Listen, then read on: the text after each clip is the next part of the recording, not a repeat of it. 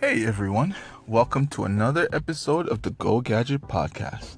Today, it's quite interesting. Today, we're actually going to go back to one of my first podcasts talking about the Google Pixel, Pixel XL2 that I wanted to get and a little bit about the new iPhone. Still have to go out and get some more information on it, but it's quite interesting going back to the Google Pixel how Google dropped the ball big time on the Google Pixel XL.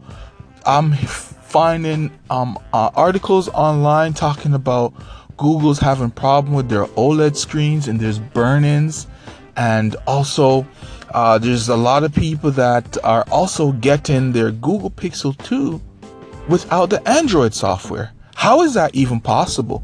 Google is supposed to be a major corporation who knows what it's doing.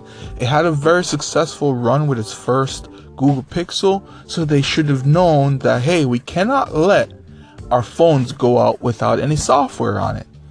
That's something that's key. That's something you can't you cannot miss. That's a no miss. Like Come on, Google. I expect better uh, uh, from you than that. I'm looking to get myself a Google Pixel. Although there's all these issues, I'm hoping by the time I'm ready, all these issues will be fixed. So now, now let's go to the, the, the screen. I remember back in the day when plasma TVs were just coming out and they were having the same issues. And then they quickly upgraded to LED TVs or LCD, then LED, and now it's the OLED. I honestly thought that OLED TVs would not get the burn in. I, uh, uh, you know, and the screen, I mean, the screens, not the actual TV, just the screens. Um, I didn't think that would happen on the Google phone at all, but there's an alarming amount of people making complaints about having this issue. And for Google to be such a huge company, they need to find better manufacturers. I don't think HTC or whoever, maybe it's LG. I'm not 100. I think it's HTC who does their screens. I don't think LG, um, uh, um, HTC is the correct or the proper company for Google to be making their screens. Google should know that L- HTC has not really been doing well. This is why Google bought them and bought out their their uh, their uh, their uh, mobile department.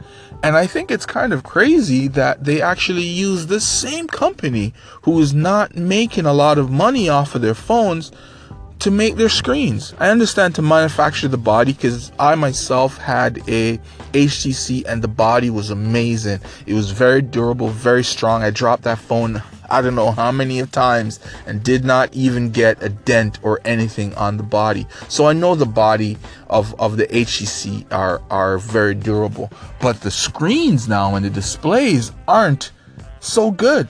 I thought they would have went to somebody who was a better manufacturer, manufacturer of these screens and, and got something for the money. Like these phones are over a thousand, over twelve hundred dollars, thirteen going on fifteen hundred dollars Canadian. I don't think it's worth it if you're gonna spend that type of money and the phone you go to get has all these issues. And I hope Google can fix these before I get mine because I'm planning to get mine in the in the new year. Um, you know, so I, I'm not usually a first adopter with a lot of these phones because, especially now with all these recent issues, it's amazing that Google's having these issues.